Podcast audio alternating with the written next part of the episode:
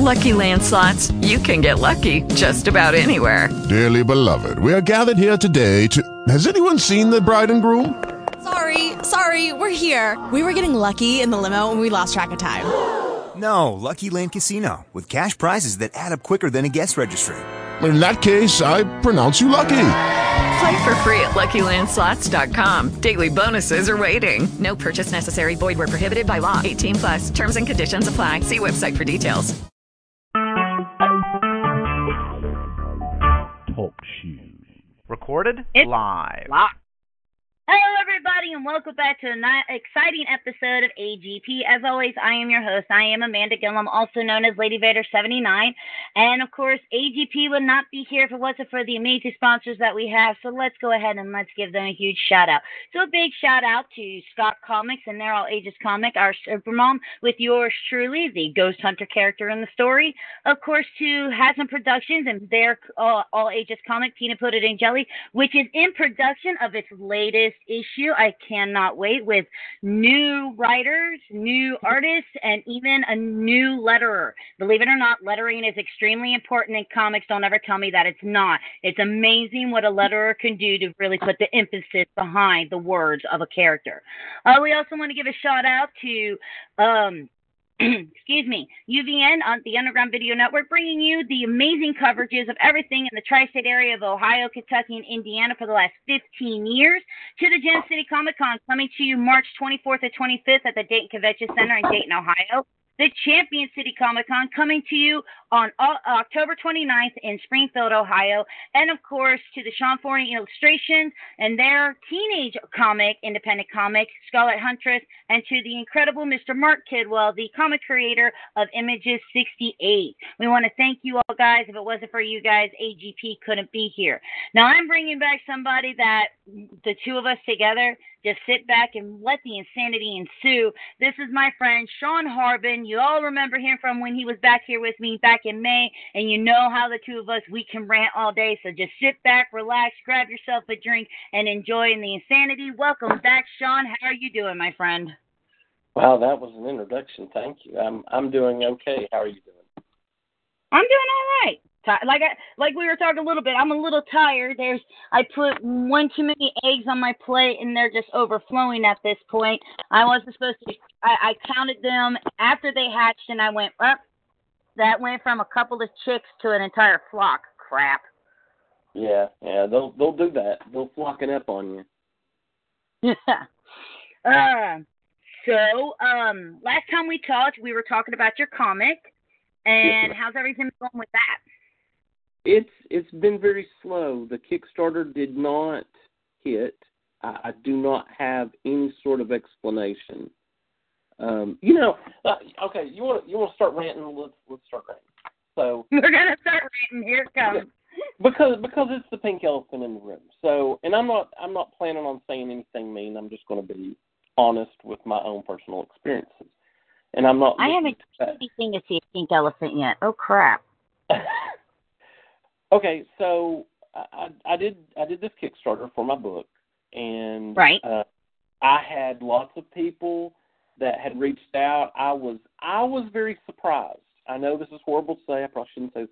I was very surprised at how quickly and how much uh, how much the larger price tiers went because my whole design of the Kickstarter when I set it up and, and my whole philosophy and we were talking earlier about corporations and, and kind of, you know, screwing people and so forth, is that I really wanted to do a Kickstarter that and I know this is a faux pas, I'm not supposed to say it, but I was running it like a business and my whole idea was I'm gonna give you a product that I think is really good, that I think that you will like, and I don't want to gouge you on it. So if you give me money, I want you to get a lot of stuff back. So, you know, I, I had very what I felt were very reasonably priced uh, you know, tiers, reward tiers, and that when you know, if if you donated something like twenty five, thirty bucks, you got a ton of stuff with that. But Right. I, w- I was surprised that at the higher price tiers, it was real interesting that um, people either got the ten dollar tier, which was just the book, or people got like the fifty dollar tier that was like almost everything, and the tiers that were like a hundred bucks, like they went like as soon as I would put them up. So it, it surprised me in that, and I think what it fell to was uh, there are the people that, and and I understand why they do it. They don't do it to be malicious, but there's the people that wait to do the Kickstarter till the end, and that essentially hurts people doing Kickstarters because it, it has to run on a momentum. If it doesn't constantly have at least some one person donating to it every day, it doesn't have to be a huge amount. It, it slides down the page and gets harder to be found. Right. And two, when you're trying to hit the goal, and I don't know if most people know this, but if it doesn't hit the goal, then you don't get anything. It's just all or nothing. So yeah, when when it when it kind of stalls somewhere, like if I had if I had the all the the backers that had backed by the end of the campaign had backed in the first week, I may have made it because it would have created enough momentum to where people are like, you know, this thing's probably going to make it. If if it doesn't hit halfway, you know, halfway by the halfway point, statistically they tend to not make it, which doesn't really make sense in some means because there's the campaigns where somebody will donate fifty thousand dollars in one day, and then there's the campaigns that somebody donates ten dollars in one day. And right. And so th- theoretically, if somebody could come in and donate twenty thousand dollars to a two hundred thousand dollar campaign in the first day, why can't somebody donate a couple thousand dollars? Or I, I shouldn't say one person, but several people donate two thousand dollars on the last day. You know, and and push it over. Um, so I think that the the cold feet of people turned off people. There were people that that emailed me and said, "Well, you know, I donate, but it doesn't look like it's going to hit." And then there's there's the ones that I told I told my better half the night that it was closing. I said, "You just wait. Right when this closes, somebody somebody will ask me how to get this." And ten minutes after it closed, they go, "Man, it's a shame it didn't hit. Is there any way I can get this?" Yeah, you could donate it, you know. See, and see, I went ahead and I, as soon as we got done with the conversation, I went, I looked at my budget. I saw when it was going to end. I looked at my budget and went, this is how much I could donate. I know I can't donate. I mean, it's very simple. It Yes. tells you when it's for people. I mean, when there are people like myself that are on a fixed income, so there is only so much if there is a Kickstarter. Don't wait till the last day to do the Kickstarter. You know when it's going to end. You should be able to look at your budget, and if you don't have a budget, there's a problem with you. Everybody should have a budget.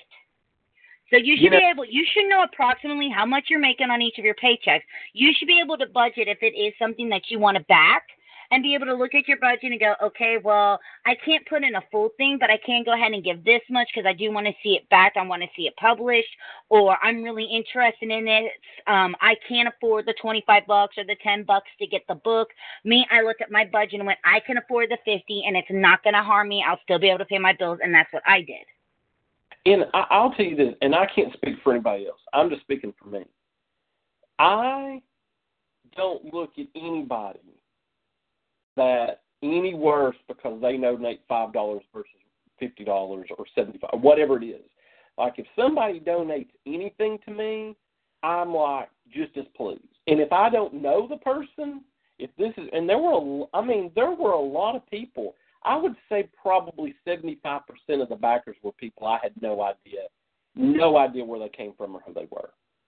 And, and that's normal and that's normally where a lot of you're going to see a, a lot people um they'll either hear it on a podcast or they'll see it on somebody's post or their friend of a friend of a friend or a friend told them about it and they may not be people that you know but they ended up backing it because they're like oh well somebody either told me about this or that it was popular enough on kickstarter for those of us like me who actually follow kickstarter it came up in the feed of hey you need to check out these kickstarters that are here now yeah. and because Kickstarter says so, it drives people over to them for them to check it out as well.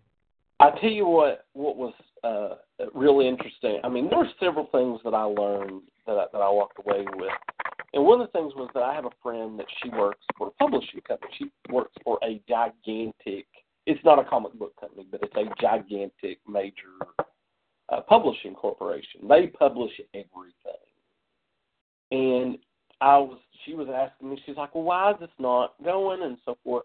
And I was reading her the statistics that Kickstarter gives you. Like it, it's constantly, you know, analyzing and telling you where you're at and how you're doing. And for my video, it said that like I can't remember the exact numbers, but it would be like the people basically it come out to the people that finished the video that that watched the video all the way through. Like uh, sixty percent of those people donated. Mhm. And so she was telling me that like that's better than how their business. She goes, your problem isn't that you have a bad product. Your problem is you've not expanded to enough eyeballs. She goes because right. people that are that are sitting through the video, like you're having a fantastic return on that. You know, and so and no, not I mean you have to be realistic. Not everybody that sees something is going to like it. You know, not ever or no. they, they they don't have the money or whatever. And believe me, I understand that that that people don't have money. But then, you know, my rant kind of comes from I'm always seeing people and you know their their uh, their Kickstarter videos, and I'll go on and I'll look at it and they'll say, I can't believe I was funded in the first three days, and I'll look at them and I'm like, how the hell was this funded in three days? Like. I, sometimes I like, and, and I, I shouldn't say about everything because there are really great things on Kickstarter. There absolutely are. There's stuff that I see all kinds of cool things on there all the time.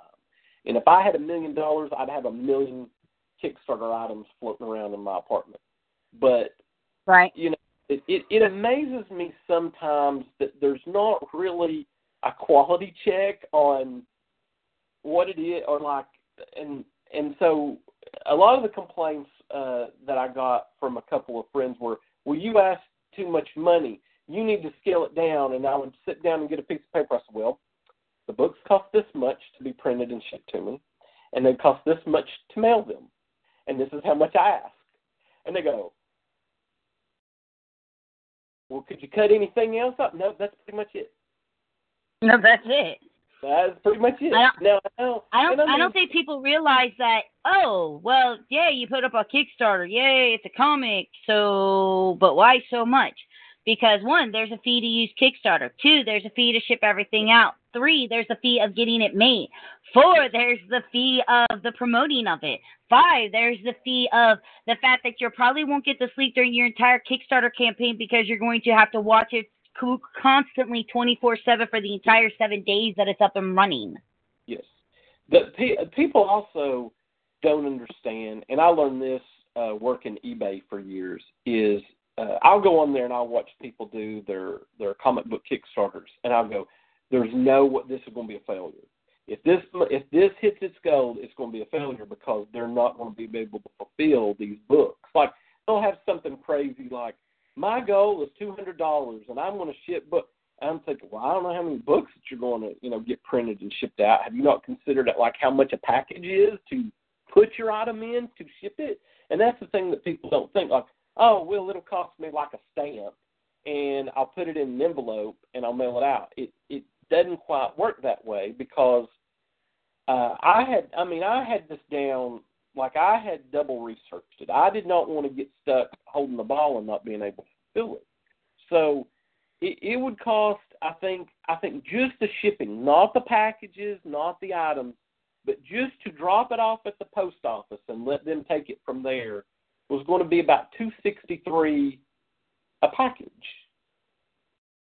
Well, you look at these people on Kickstarter and, and they're like, you can have a book for two dollars.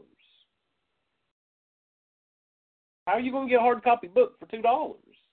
You know, because you can't ship it for that. No, no offense, guys. You can't even buy a hard copy book for two dollars unless it's like worth nothing. Yeah.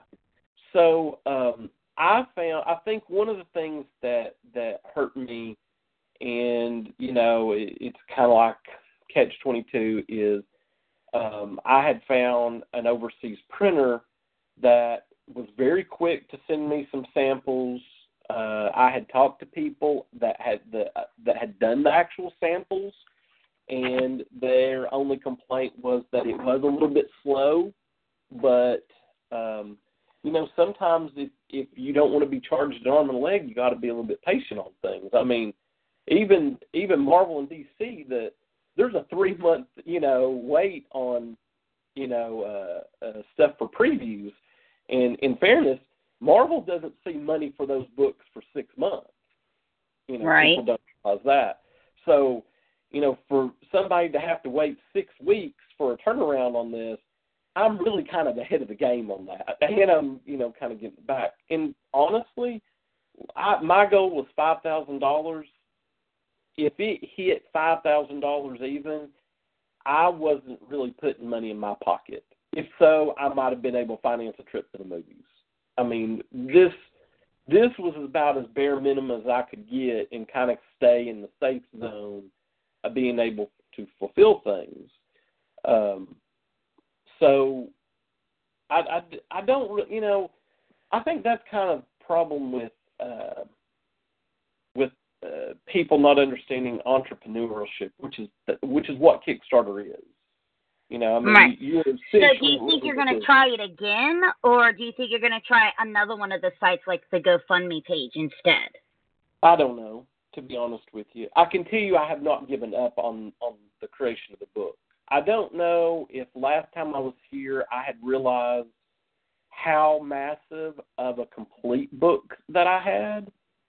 Um, I, I actually found out that if I were to publish the the complete story arc, that right now it would be the second largest graphic novel ever by one person. Um, if I added about sixty pages, it would be the largest. And that's so impressive. But that's a huge book. yeah. So you know, and we're talking like uh, uh you know approximately 700 pages worth. So um, you know that's 700 pages, and I know for for people that don't, you know, and I'm not, I, I'm really not trying to be insulting about for people that don't make comics, they don't really understand how much work is involved. And I'm not complaining. I'm just saying that when people ask me to draw stuff for them, like I charge them for time more than I charge them for materials. I'm like, how much time is it going to take me? And I literally figure out, is this going to take me a day, and how many days is this going to take me? And I'm charging you basically by the day. And so, you know, I can I can pencil two pages a day, but that's me having no life. And I'm not I'm not complaining. I'm just saying I can get two pages done a day, but that's me having no life. That's not me drawing two pages in two hours and me going and playing and watching TV the rest of the day. So, right.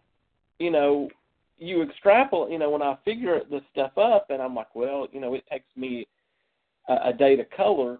I'm not. I'm not insulting any super talents like Laura Martin or Nia uh, uh, Ruffino, anything like. I, I hope I didn't say her name wrong anything like that because those are phenomenal, phenomenal, phenomenal uh, colorists, and I'm sure they move a whole lot faster than me. But for me to really be happy with the way that the colors are and really make it look nice, you know, I, I needed I, I need at least a good whole day worth of work. And then if I ink it, that's probably a good day's worth of work too because I add a lot of detail in into the inks. And so, you know, that right there, that's three days worth of work for one page.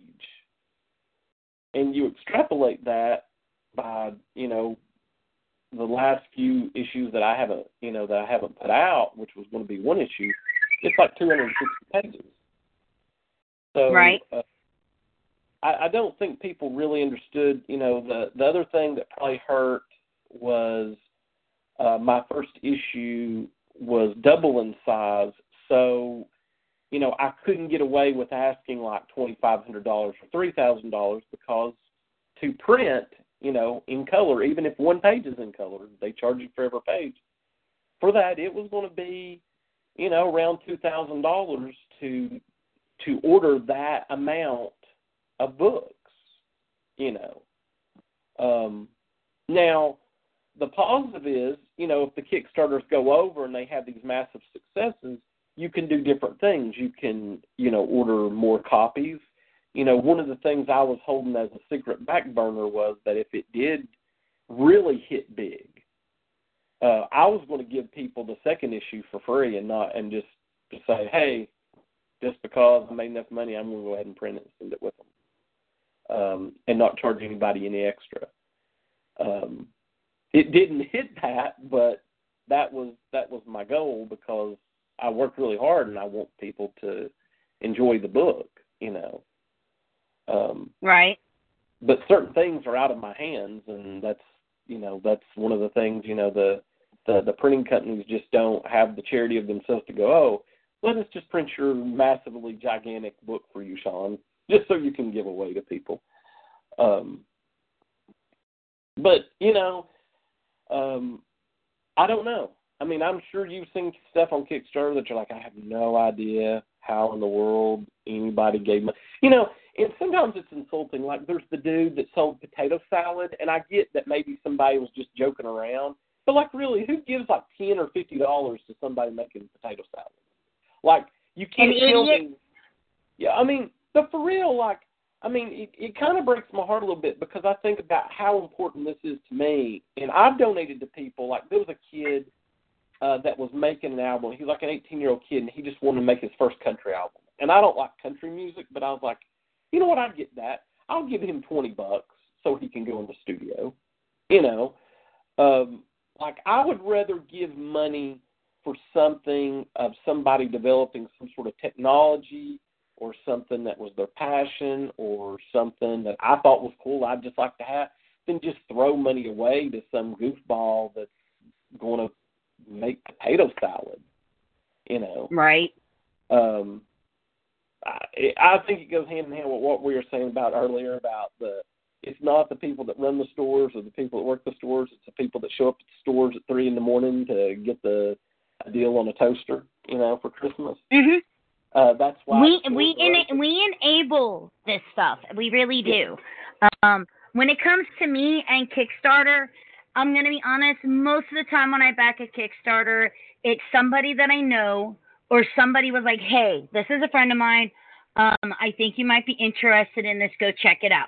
And then I go and I check it out. And sometimes I talk to the creator, like, I need a little bit more information. Can you tell me a little bit more about it? And then I base it off of that. Nine times out of ten, if it's a friend like with you or Sean or anybody, because uh, uh I do have another friend named Sean or anybody yeah. like that, I just blindly look at what I can afford and I automatically donate that because I'm showing my support for my friends. Because yeah. then once I actually, because I'll take your comic the first time around and I will support a Kickstarter and then I'll read it and then I'll tell you honestly, I'm like, yeah, I won't be doing that again. But there have been times that I've been burned even by some of my own friends. Now, I'm not going to name a name here, but almost now three, I'm going on two or three years now. That's how long it's been. Um, one, two, yeah, I'm going on three years now. There is a Kickstarter and I backed it and I backed it with a decent amount of money. I even got my mother to back it with a decent amount of money. It got funded, and we yeah. still don't have a product in our hands. You know, I tell you what's funny, because and I and I hate that. I really hate that that that that happens because there's a lot. It, I don't know how many people look at it this way, but there are people that feel like it, it's a sham and it's a fraud, so they don't donate to anybody because they got taken because, on the war. Right. And, they, I mean, somebody who this Kickstarter was their first one, obviously they're not going to do a Kickstarter again because right now they feel scammed out of their item. They okay. probably put in money and they're going on their third year and it, the the only thing that makes it worse for me is I know the creator personally I've run into him at other conventions and he's like oh I just haven't had the time I went on a vacation here or I went oh, on a vacation tell me that. Why are you going on? You have a that I paid you for that you promised me at the end of the year that I made the donation to, and you're going to tell me that you've been to Japan and here and there and everywhere, but you haven't had the time to finish my book and send it to me. You know, there was a book a couple years ago that I donated a little bit of money to. It wasn't enough to get the product, but I was supposed to get like a wallpaper or something. And you know, because I was getting the wallpaper, I was really just donating money to help them. You know, I, I didn't really care if I got the product or anything, and I certainly didn't worry about the wallpaper. And so I'd get these emails all the time about the uh, the status, and I never read them because I was like, eh, you know, I'm I I'm not worried about it. So, I mean, this was like a couple of years ago. So when I started doing my Kickstarter, I'm like, I wonder what this, guy's sending me an you know this email for. And I look, and he's like, okay, we're finally going to get this thing published. I'm sorry for the late. I'm thinking they've not even sent this thing out yet. It's been like like several years. And then I'm thinking, uh, then on top of that, not only was he like years late, like at least two years behind shipping this thing, he turns around, does a Kickstarter the same time I do one, and you, he gets massive hits of people throwing him money, and I'm like, he didn't. It took him forever to fulfill the other one. Like, and I get sometimes, you know, sometimes you make mistakes. Uh, years ago, I sold some stuff on eBay, and the very first thing I sold, I lost money on shipping because I didn't understand. And sometimes you you make mistakes, and I make mistakes, but I'm just kind of like, I don't want to see the guy punished forever, but like, how do you how do you triple your goal the first day when it took you several years to fulfill the last one that you did? Um, right. So, um, you know, I, I'm not trying to pers- I'm not trying to get people to sway away from Kickstarter because I do think that it offers the potential um, for people to do uh, really great things.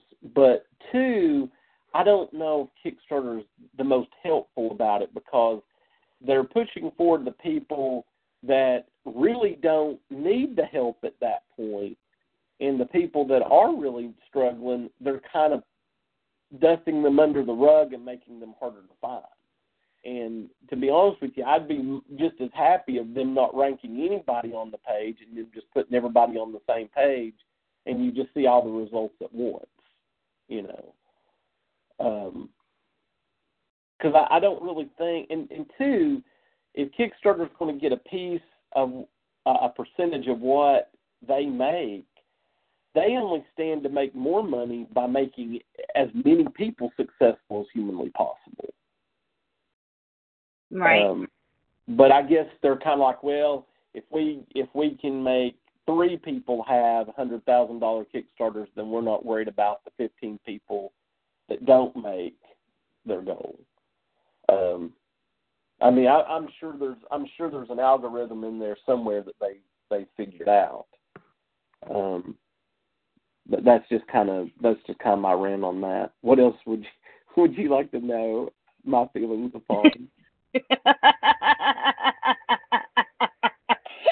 I think I almost broke him down. Sorry, guys, my bad.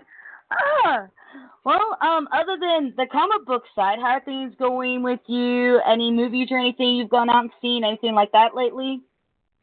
Uh, I've seen some stuff, some stuff I've liked, and some stuff I've not, and some things I've wanted to try to. Um,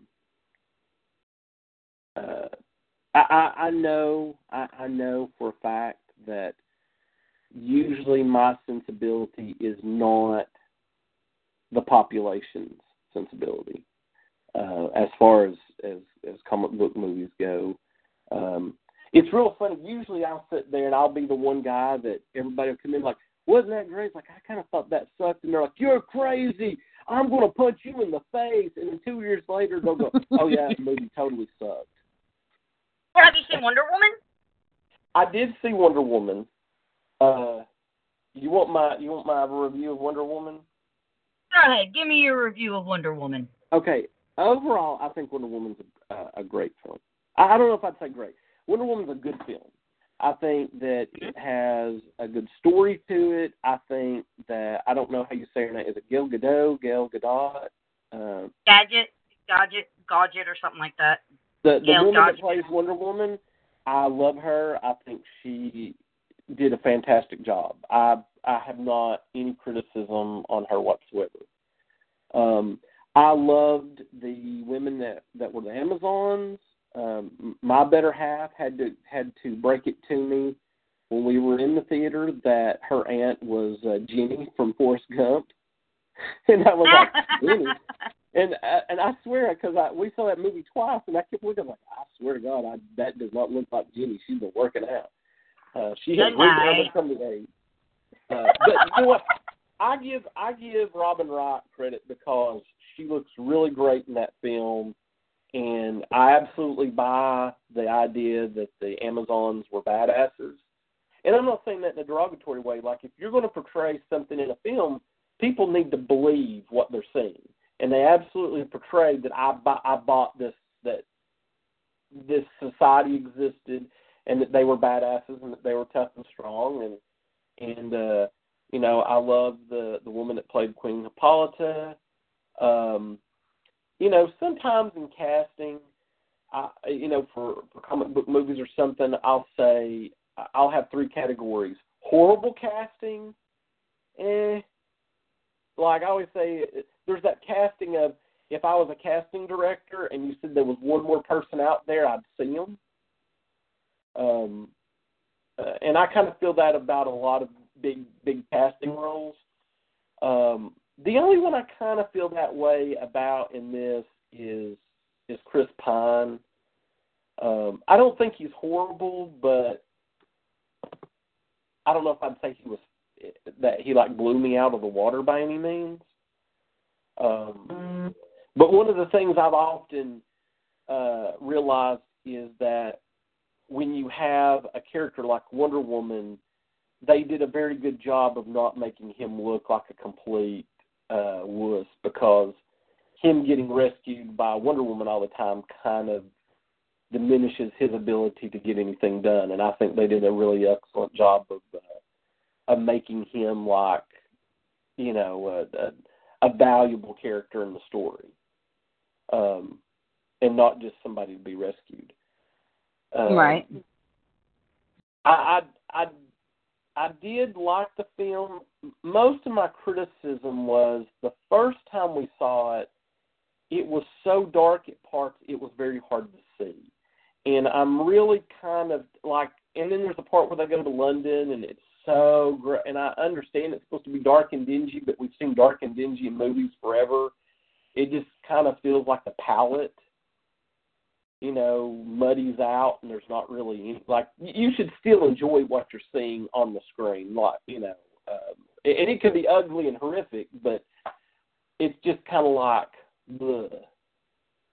and I thought a lot of the CGI was was pretty piss poor. Um, I, I'm hoping that, and I'm imagining that with the money that it has made this year, I heard that it made more than uh, than Guardians did that I imagine they'll throw more CGI money at it next time. That there will be a sequel to it, but um, that's really. oh, I'm sure there'll be a sequel. Yeah, that, that's really my only complaint is that it that the CGI was a little a little muddy. Um, I, I did very much like her. I very much liked the way that they made her very soft and caring, yet a very powerful warrior. Uh, I do worry that this Justice League movie is going to be like Batman versus Superman Part Two and just a complete mess, and it's going to diminish what we've liked about her. Hey, at least they're making Aquaman a badass like he should be, though. You, you know, I've never liked Aquaman, and I actually kind of like him in these trailers. I, I, here's the thing. So Aquaman got really. If you read some of his earlier work, I mean, the guy controls all the creatures of the sea. And but all the ha- criminals lie on the earth. And he is related to Wonder Woman because he's the ruler of the seas, which makes him related to Poseidon. Wonder Woman was created by the gods as well. They're related, so he's just as strong. Such a just as badass as she is, but somebody went, oh, he talks to fish. Let's make him a little pussy. No, yeah. Aquaman's a total badass. Like he could, because he actually uses things like his Triton, which is magic. He could actually use his Triton to beat the crap out of Superman because it's magic. Magic beats Superman. We've all learned this. That's why Shazam could knock the crap out of Superman. And so seeing Aquaman as a total badass actually totally works for me. Um, the Wonder Woman movie, I enjoyed it. Was it a great movie? No. Was it a good movie? Yes. What I think my biggest problem with the Wonder Woman movie is the hype that was around it pissed me off. There Well, was so much. It, it, it was the fact that everybody focused on the fact that it was a it was a female in the lead role, and that's all everybody kept talking about. I don't give a crap if it's a male or a female. What I care about is is the story good?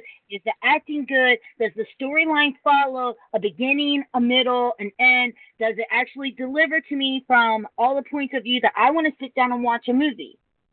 Yeah, Does it? I- If it I- doesn't, I'm not I agree with you. I, I, I, you know, I will say this, and and I agree with you. Like, I don't care if it's male or female in the role, as long as it's appropriate for whatever it is that they're supposed to be doing. Um, but I will say this, as as far as that goes, for for this particular movie, I think the fact that it has shown to Hollywood, it, it has proven to Hollywood that they don't have to balk on a female being like a female led film because it, it can make money. But in fairness, like Lucy with Scarlett Johansson wasn't really a great film. You know, it it started out real good, but it wasn't really a great film. You think you're kind of seeing her be Black Widow, but it's not really that. And so, Right. a lot of times when they're like, "Oh, well, it didn't make money because it was wi-" like Ghostbusters didn't make money because it was women. Ghostbusters didn't make a shit ton of money because it wasn't really great. It wasn't horrible, but it wasn't great, you know. And there, and and then there's this kind of odd dichotomy too, of where everybody flocks to a film the first weekend, makes it a record breaker, and they're like, "Oh, you know, the, like Spider-Man Three was, it kind of sucked." you know. But But, one of the biggest but, there, but there are people out there who's going, well, thanks to Wonder Woman, now Atomic Blonde proves again. I'm like, proves again what? Atomic Blonde, regardless of Wonder Woman, was still going to be a fantastic movie. And it is a fantastic movie. It is Yes. a great I- movie. I- I, enjoyed it. I have not seen that, but but you're right. The Wonder Woman succeeding or not succeeding was not going to. Except, I, I will say this: you're right that no, it's not going to change if that movie's good or bad. But the way that that a, a film is received, especially if it's a catastrophe that a lot of money's been thrown into it, or if it's a movie that made a ton of money, then Hollywood starts going, we have to put this in the formula. We either have to Which why far that's away why we're all thankful that Catwoman never made a lot of money. Well, that's because that movie is horrible. that was that movie is that movie should have been that, you know how they have like burnings? That movie should have been in a burning. Like they should have been like, okay, we're not even gonna recognize this as this was ever made. Like somebody find every footage of it and scrap it now, burn it. Well, like it was never like never existed. let me let me use Catwoman as the perfect basis, and I, I understand it's a DC movie. I, I understand that, but let me use Catwoman as the perfect basis of why Marvel is losing money in their comic books. Marvel, Marvel, Marvel Comics is in the last probably five or six years has been slowly going down. And, and DC's lost money, but I'd, I'd say that the one that's really taken a hit as far as the people hating, you know, and I'm just going by what people tell me about people hating what they're reading or not enjoying what they're reading, is Marvel's been working on a bait and switch model. And that type of model leaves people sour. And I'll explain that. Remember when the first Iron Man movie came out? Yes. And and and you know, if if you were into comic books, you knew who Iron Man was, but the average individual had no idea who Iron Man was. He was Nope. he was a B list character and giving him absolute best. He was a B list character. And the fact that they cast uh, Robert Downey Jr. was probably the smartest thing that they ever did because his charisma was probably more interesting than Tony Stark ever was in the comics.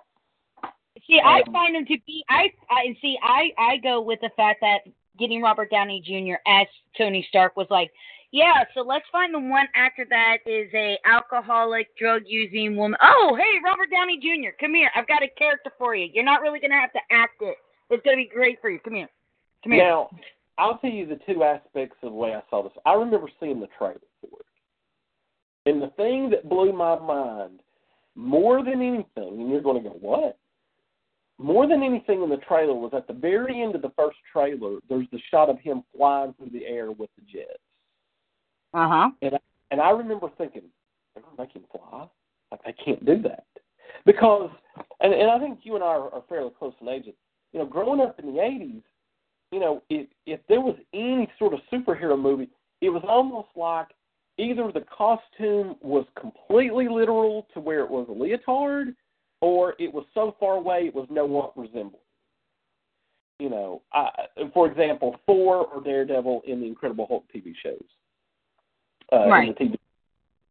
So then the other thing is, okay, we're going to make him look like Iron Man. He's going to wear the suit. He's going to be this and that, but you can't make him fly because, well, you just. Like, I remember seeing the Thor film, and while I'm not thinking it's not really a great film, like him spinning the hammer and you know, like doing things, or him actually fly, like they're they're, they're going to make him fly, like because we had grown up so much with we didn't really get what we read in the comics. We kind of got whatever it is they handed to us, and we are lucky if we got kind of part of it. You know, there was always had to be something that they left out, or something that kind of left us slightly disappointed that we just didn't get to see. So, you know, when they did the first Iron Man movie, like I'll be honest with you, I think it's a great film. I think it's fun. I think it's interesting. I think it's kind of a cute film. It's very simple. It's very easy to follow, and I think that's all that it had to be because it's a brand new character, and you don't want to bite, give people too much to bite off of. And I think it worked great. Well, Well, I think what worked is is was they they they kept as much of the original comic as they possibly could, and where Marvel and uh, see where I think Marvel has their downfall from a lot of the comics that I've read recently coming out of theirs is they walked away from the one thing that really turned Marvel around before Marvel was going to be in serious trouble is when Stan Lee said screw you after talking to his wife, he went and he decided to write the comics that he wanted. So he came up with characters like Spider Man and the Fantastic Four, along with Jack Kirby, and they had it was not the superhero aspect that was pulling the comic, but it was following Peter Parker. It was following Susan Storm and Yes. uh Ben I will- and Reed Richards. I And now it's they're focusing more on the superhero, which is what DC's always done. Well, see, DC's heroes, and it's like you said about Aquaman, he he's a god. They were all gods. They were all the Greek gods, and and Batman was was. Uh, I was about to say Batman was not a god; he was just no, really no, no. rich. But, but I mean, he's he's the one that battles with the gods. You know, and and Marvel was the flawed hero, the monster that that's not a monster. But when when the Iron Man movie come out and everybody's high on it, and they're like, oh wow, like they they can make really good comic book movies. You know, people come into comic book stores, and I remember making this argument. I remember making this argument over and over and over again. They make the Iron Man film awesome, and at the exact time it's coming out, Tony Stark is the biggest dick in the Marvel universe and is the biggest villain. In wrestling, he was the number one heel of the territory at the time because he was running the story in Civil War. And I'm like, people are going to come in, they're going to read this book, and they're going to go, well, that's not what I wanted to read. They're going to put it back on the shelf, and they're going to walk out. And that's where Marvel's been dropping the ball because Marvel's been trying to sell books by rebooting number one, by changing the storyline, by saying, oh, well, we're just going to throw all this stuff out. Oh, you know what? So you go to the movie, you're like, hey, I like uh, Spider Man, I like Thor, I like uh, Hulk, you know, and I like Captain America. And you go in the comic book store, and those characters are not the ones that are in those books.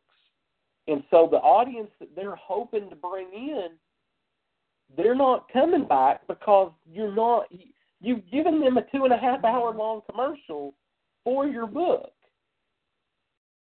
and they've not and then when you go buy the book it's a bait and switch we gave you something else and But the same thing arg- could be said about DC because they turned all their characters into emo people. You're you're correct. As far as the new Fifty Two went, they did very much radically change them, and even in the film, the film versions aren't really very often representative of the comic book versions. Um, but you know, there's the argument of well, the diversity's killing, and no, you're being a racist. Well, it, it's kind of sort of yes, no. Look, people uh, people like Miles Morales Spider-Man, Mm-hmm. but let me break this down and tell you why Miles Morales Spider-Man is not saving the Marvel universe. This is going to get very personal now, but I will. So when I when I was a kid, I was raised. Uh, my sister, there, there's a big age difference between me and my sister, so I grew up as an only child, and so I grew up with uh, my grandparents raised me, and uh, I my best friend lived too far away for me to walk to, so I was pretty much on my own all the time.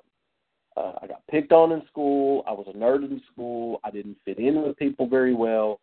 So, you know, to be, you know, five years old and to see Spider Man and his amazing friends and see the origin of Peter Parker, you know, on the thing, like, you couldn't have shown me my life more than that, you know, minus the Right. being amazing spider powers. So I always gravitated towards Spider Man because A, he worked alone. B, Spider Man is always being kind of the underdog and the common guy. I mean, yeah, he has spider powers, but he's not the Hulk. He doesn't have a bulletproof costume. He doesn't really have crazy technology, but he's really smart. He developed web shooters. He's a smart ass. That was a big thing for me, the smart ass. And I loved how in the comics he'd be getting the hell beat out of him, but he'd be like just throwing these one liners, you know, to, to to think that they weren't doing the job. And because of the humor aspect of it is why I always put him over Batman in my favorites. Uh, and and I just identified with the Peter Parker character. As a 42 year old, I can't identify with Miles Morales. Now, I'm not saying that they should throw the character out. I'm just saying I've got nothing to identify with Miles Morales. That's that character Right. is not for me. But my argument is that instead of calling him Spider Man, why not give him his own character? Why not take all these characters that they're trying to put in these white man monikers? Why not give them their own thing? You know, I'm not interested in watching White Blade, you know, or you know, or Asian Black Panther. You know, I one of my favorite heroes as a kid was the Falcon. I thought the Falcon was awesome. He had the suit and had you know the wings. It was red and white. And he had the the the Falcon that flew with him. And uh, Mhm. and I just thought that was like the, I was so excited when in Winter Soldier they were going to have Falcon. I was like, oh my god, that's like one of my absolute favorite characters of all time.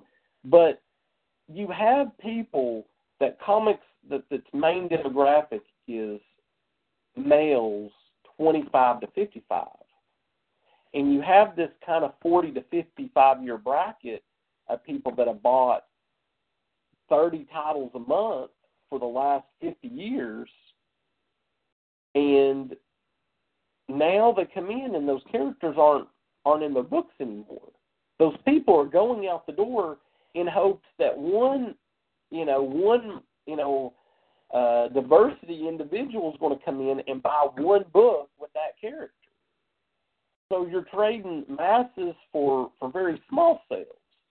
And I'm not saying throw out these these diversity characters. I, like I said, people like Miles Morales. Like he's obvious. He's got an awesome costume. I, I mean, that's a that's an awesome costume. That black outfit Yes, with it the is. red. I mean, it's awesome. And I get that. You know that that that will attract kids like Peter Parker did to me. I'm just saying, don't rob me of what I had of Peter Parker. And so You know that. See, I don't think that they're trying to actually rob you of their Peter Parker. It's kind of more of like the torch has been passed. Um, the way that I see it, it would be like there, like like Bruce Wayne said, there there will always need to be a Batman. There will Yeah. always need to be a Spider Man, and whether it's Peter Parker behind the mask or Miles in the mask, it's more not he he's identified it's not that he is it's not that he is Peter Parker Spider-Man. He is still a Spider-Man, so there's still a Spider-Man keeping the legend of the superhero alive is the way that I look at it. Not to take But- away from anything that it was ours. But even if Miles Morales didn't exist, he's not the same Peter Parker anymore. You know, he's he's and this is where I have a lot of problems. He's he's got they basically turned him into Tony Stark. He's got, you know, this armored costume. He's got all this money and he doesn't even he didn't even earn the money. It's money that he, he it's a company he took over that he wasn't smart enough to do on his own that he stole that that he just kind of inherited from Doc Ock being in the suit, and I won't even get into the whole thing about that. But Right. the you know the, the Homecoming movie, I remember sitting there very sad throughout the film because, and you've seen the film, right? I'm not going to spoil anything, right?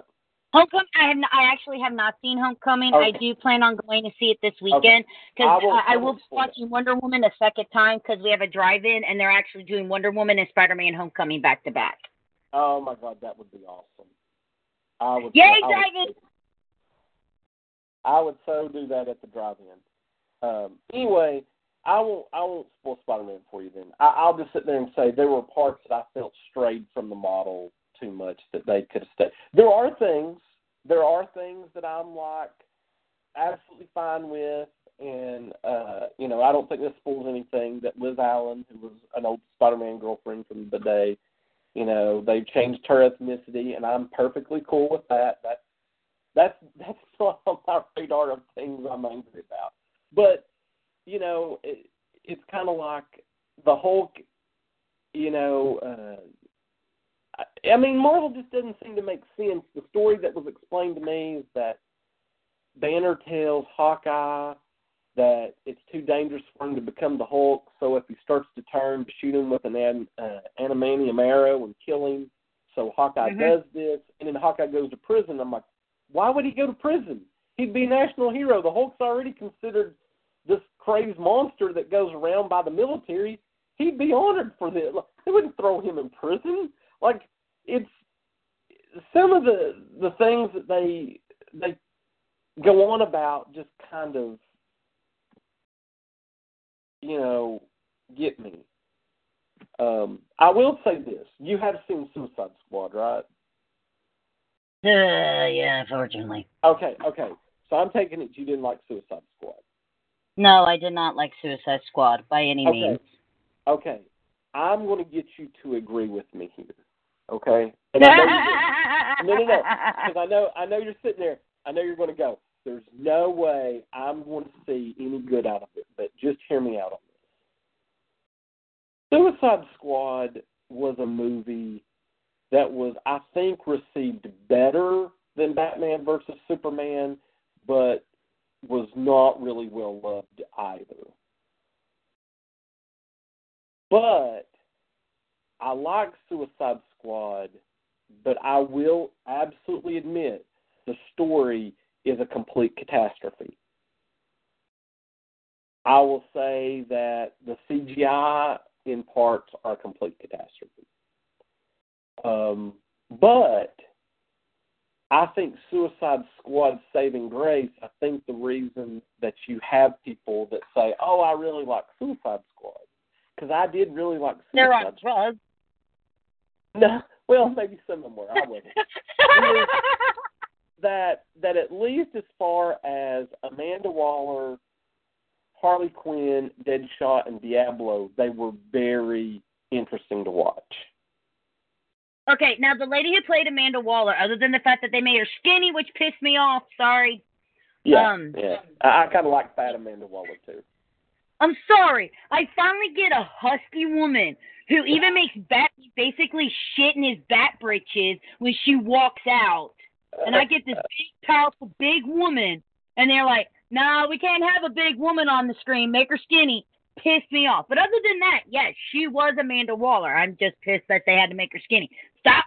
You know, people talk about whitewashing characters. Stop skinny washing characters. Damn Well, it. uh, look, look, and and here's the thing. Here's the thing that, and I told somebody the other day. I said all this kind of changing things around to help sell books or to kind of be cool and hip. It's like sitting there saying that you have a friend named Frank, and Frank is, you know, a 58 year old Italian white guy, and one day a little, you know, three foot tall, you know, uh, 25 year old black guy comes in and he says, I'm going to be Frank from now on. And you're like, okay, Frank. So you want to go uh, golfing? I don't golf. Okay. How's your wife? I'm not married.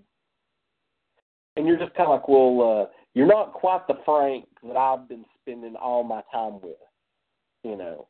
And that's that's kind of how we feel when they change you know they they changed the the dramatic structure of these characters um and if they skinny washed uh you know Amanda Waller they blackwashed uh you know uh, Deadshot because Deadshot was not a black character. But I do like Will Smith as Deadshot and I liked Margot Robbie and I don't even really care for Harley Quinn and I like her character. And I like the Diablo character. My argument was that they didn't develop the rest of the squad like they did those character wise, and that the plot of the film didn't make sense. I remember there was a part in the film where when they go and they rescue Amanda Waller, the whole theater went, "What? Huh?" Because it didn't make any sense. Like, why wouldn't you just say we got to rescue Amanda Waller, and all of a sudden they're like, "Where did she come from? Why is she there? If she got in there, why did they need to go in there?" Um, Right. So And it also had a lot to do with the fact that let's face it. So they they did this huge hype with the Joker, who was barely in the movie. They obviously you could tell they cut out stuff because there's just stuff that it's like, dude, there's a major gap in this movie. Like yes, there, this there is. It's probably around that Amanda Waller part where she shows up. it's more than just that. There there's like two or three instances that you're just like, um, I missed something. What the hell happened? I'm confused. Yeah.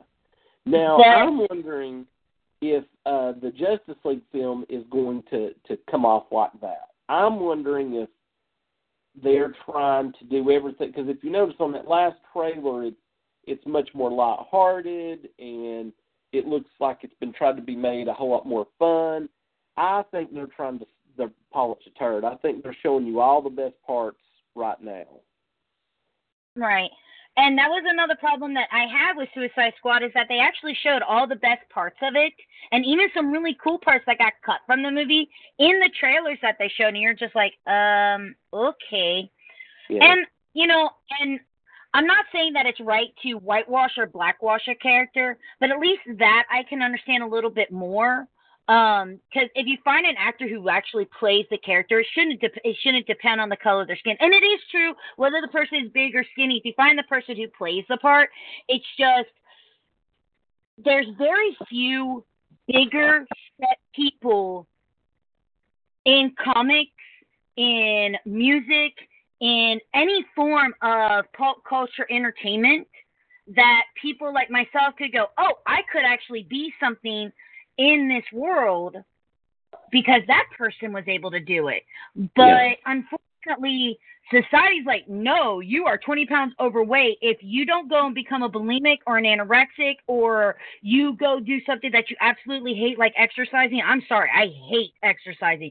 Say what you want, I hate it. I get so bored and I get so frustrated with it that I don't want to do it, which is why I don't freaking do it. Well, see, my So, my argument actually want to see my bigger characters. my argument is if you look at it like a criminal profile, you know, when the when the the writer or the art the creator of these of these characters of all these characters, they have created an image from the top to the bottom. No pun intended Right. you know they they've decided well this is an individual that is of certain height and certain ethnicity and certain gender and certain weight and certain build. And they have X amount upbringing and X amount of this. It, it's not unlike sitting there saying, uh, I always say, you know, uh, it, it's like saying, I make the best pizza in the world. Come over and have my pizza, and you come over and I give you a hamburger, and you're like, well, this is a, no, that's how I make my pizza. And you're like, well, I, I was, I was, and so you're expecting it to be one thing, and then you get there, and it's not that anymore.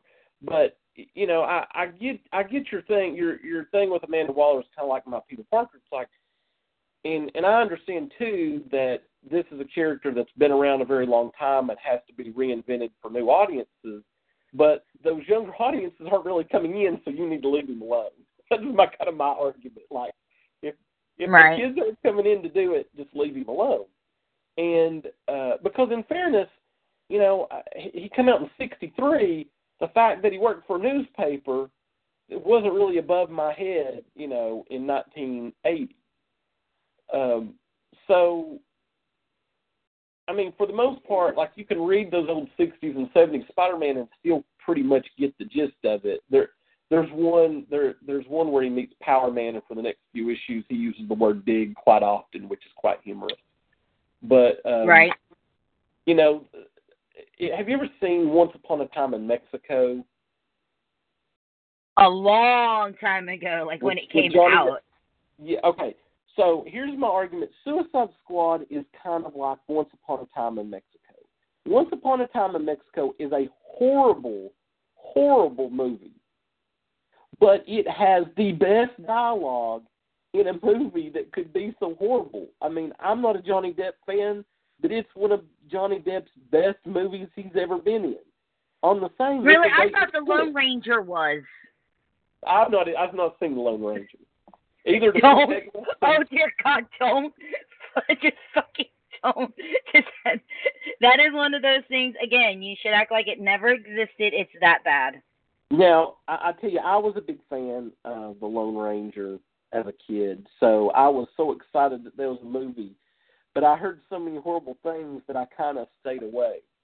But once upon a time in Mexico, it's a bait and switch. You think you're seeing Desperado technically part three, at least part two, with Antonio Banderas, Salma Hayek, and they're in like 15 minutes of the movie. I mean, it's it's a horrible film, but it has great dialogue. Suicide Squad is a horrible film that has like three or four really interesting characters to watch. That for me, I can enjoy watching those characters despite the horribleness of the background. Um, right. Now, I'm not I'm not saying that the story doesn't have issues. The story definitely has issues, and and I think if it was, you know, I, and I don't understand. I totally get that somebody runs a movie studio and they're putting millions of dollars up on something, and you may have a great idea called uh, the Tomato Slinger, and you think the Tomato Slinger will be the biggest movie they ever make. And the guy goes, Well, nobody's ever heard of the Tomato Slinger, so I don't want to invest three hundred million dollars to make the Tomato Slinger because I may lose my three hundred million dollars. As horrible right. as that is, I get that. I totally understand that because that's a reasonable excuse to turn something down. I'm just afraid to make the risk on it. Uh, that's a valid. That's right. a valid turn down in some way. You can't live your life being afraid to run risks, but I, I get that. What I don't get is, oh, I don't want to run a risk, so let's go buy Batman. But instead of making him Bruce Wayne, let's make him an Asian guy called Joe, and his costume's going to be pink, and he's going to ride around in a semi truck, and he's going to hurl uh, baggage, you know, like uh, brown bags of cat food. But it's Batman. And I'm kind of like, why did you go to the trouble to buy a property just to change everything about it? Because that was the whole thing was getting people in because they recognized it. Um, Now there the are part- some times there are some times that they have changed a character, completely changed a character, and I actually haven't had any problems with it. Um, a really good example is did you ever watch the DC animated movie of Gods and Monsters? I have not seen Gods and Monsters. Okay, so basically they take everything that you've ever known about Batman, Superman, Mhm. and Wonder Woman and wipe it. Now, of course, this is by the genius Bruce Timm, the guy who Oh. brought us Batman the animated series. And as far as I'm concerned, this man can't do no fracking wrong. He really can't. He's just like somebody let him write the live action movies, please. Like that'd be fantastic. But he takes Batman, and it's no longer Bruce Wayne. It's um the the Doctor who's the Man Bat in the animated series and in the comics. Oh, okay. Yeah, yeah. I don't he becomes Batman, but Batman is a vampire. So Okay. he doesn't take in his enemies. He eats. He drains them of their blood. Okay. That's Batman. Wonder Woman is actually Dar- uh, Darkseid's daughter, Okay. and he marries and and so that's where her background comes from.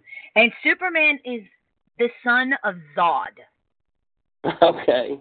Okay. Right. But now So this is like an alternate universe or something, like an alternate. Yeah, it is an alternate universe, but if if they want to change the aspects of the characters and they want to and they want to do an alternate universe, as long as you you know you have to put some reasoning behind it.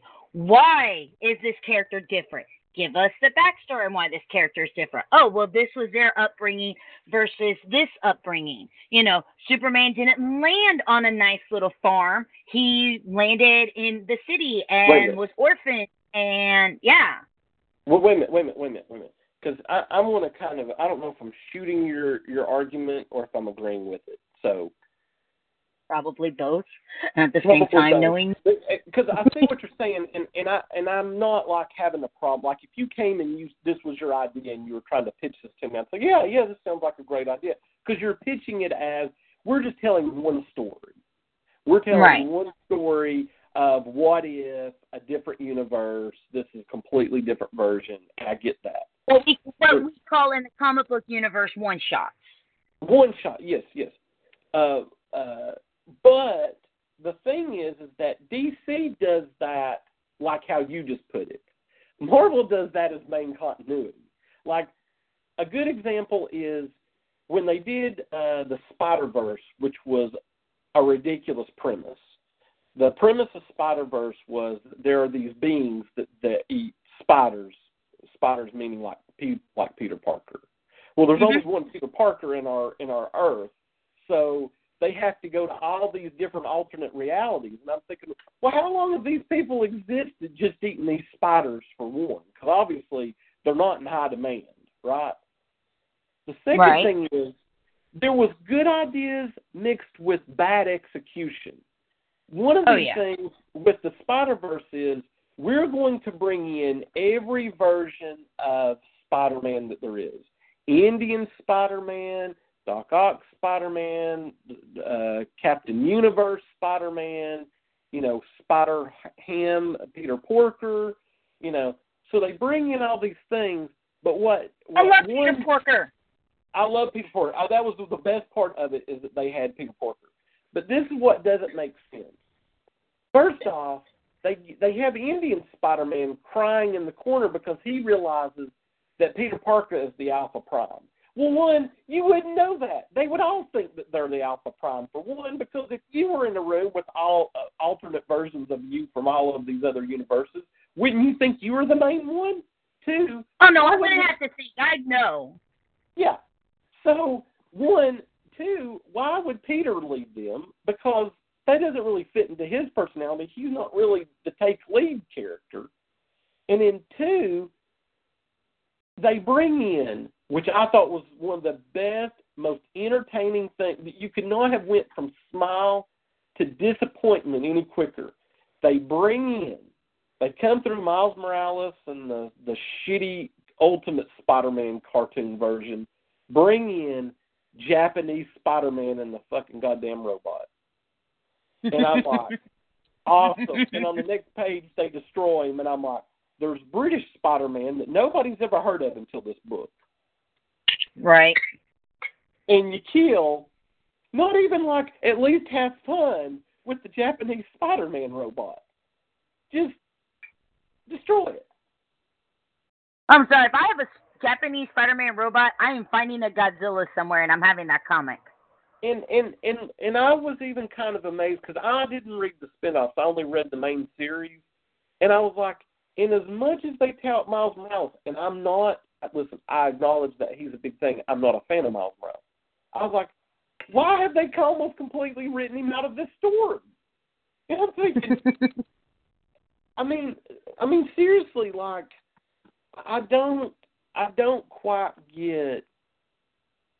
I think Marvel has went from trying to to make political statements and trying to do everything and, and gimmick things up instead of just saying, let's just make really fun books that people can put down and escape from everything they hate about their life and just say, man, you know what?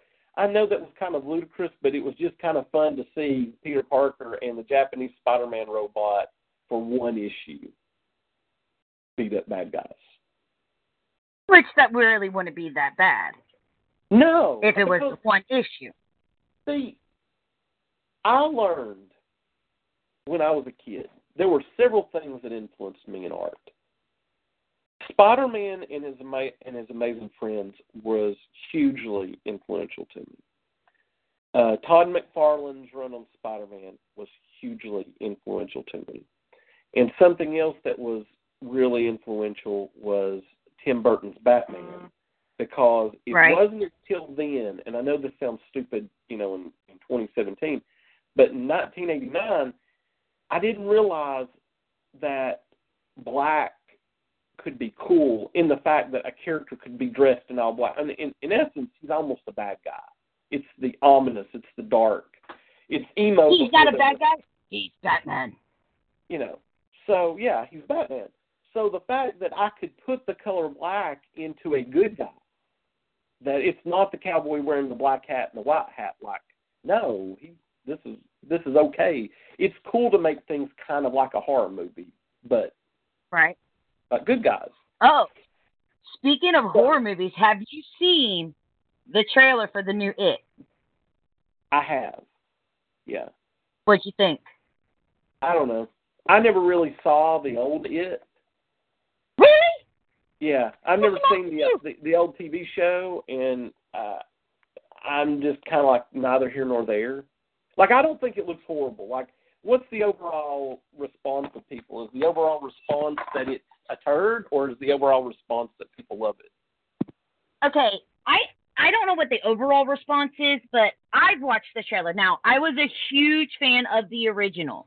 Like, I wish I was nerdy enough to have been in the Loser Club because I thought they were all really cool. I really did. Um, unfortunately, for some reason, I got I was under the radar about my nerdyism, so I was actually kind of one of the semi-popular kids in high school. So I never got to be cool enough to be in the loser club. isn't, isn't that kind of like the backwards? Like everybody's like, I was never cool enough to be a cheerleader or a jock. I'm like, I was never cool enough to be in the loser club except for on the weekends when I played D and D. Like I don't know how that actually supposed to translate there. but I was such a huge fan. Um one, I mean, you have to realize, you know, you had Jonathan Brandis, who was like the it kid back in those days. Um, I had a huge crush on him as a little kid. Um, then, of course, when they get to the, the older people, you had John Ritter and you had the guy who was in Night Court. And I'm just like, I love these people. I watch them all the time on television. And of course, then again, one of my favorite actors of all time, Tim Curry. I was already a fan of the Rocky Horror Picture Show at that time. I was already a fan of him playing Rooster from Annie. And seeing him play the clown was just fantastic. And it was creepy. It scared me. And then when because of that, I act, that's the movie that got me into actually reading Stephen King books. Um, so it will always have a really soft place in my heart. So But, wait a I. I, like, like But see that see that's where that's where all this stuff is going awry. Because when I say that they're destroying my Peter Parker, they're not destroying forty two year old Shawn's Peter Parker. They're destroying you know, 11 year old Shawn's Peter Parker. So the people that, that, and I'm sure there's people that don't like the new It movie because when they were a kid, they, they saw this when they were a kid. I mean, they're ruining what they knew.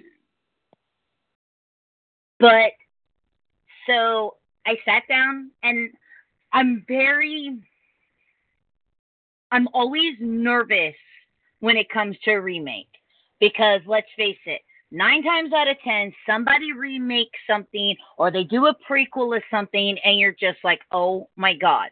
That's why we have things like the people like me who hate the Star Wars prequels, or that horrible Jem and the Holograms, or the Teenage Mutant Ninja Turtles, or G.I. Joe, or I could keep going. And I'm not going to. Halloween, Halloween's like a reboot, a prequel. Yeah. But sometimes, sometimes there is a diamond in the rough. The prequel to the thing, absolutely phenomenal. Star Wars Episode Seven. Yes. So the John Carpenter thing. So, yes, there are actually Really? two movies, and they are both called The Thing. In 2011, they re they everybody thought that it was actually a remake of the original Thing, starring Kirk Douglas. It was not. It was actually a prequel to the original Thing. When they went in to do the production, they paid very close attention to every tiny detail. They didn't bring in new technology or anything like that. Like one of the biggest problems with the Star Wars universe was their technology was way more advanced and then it got dumbed down somewhere when you got to the original trilogy. This, they kept everything within the timeline of the technology that they had. They paid very close attention. And you can watch the two th- 2011 The Thing, and it literally goes right into the original John Carpenter The Thing. Now, yeah, some of the um, CGI that they used was a little bit more polished than what they have in the original, but it was details that they did. Like when they go in and investigate where the dog comes from, they see Uh-huh. the guy who had his wrist and the blood actually froze before it hit the ground.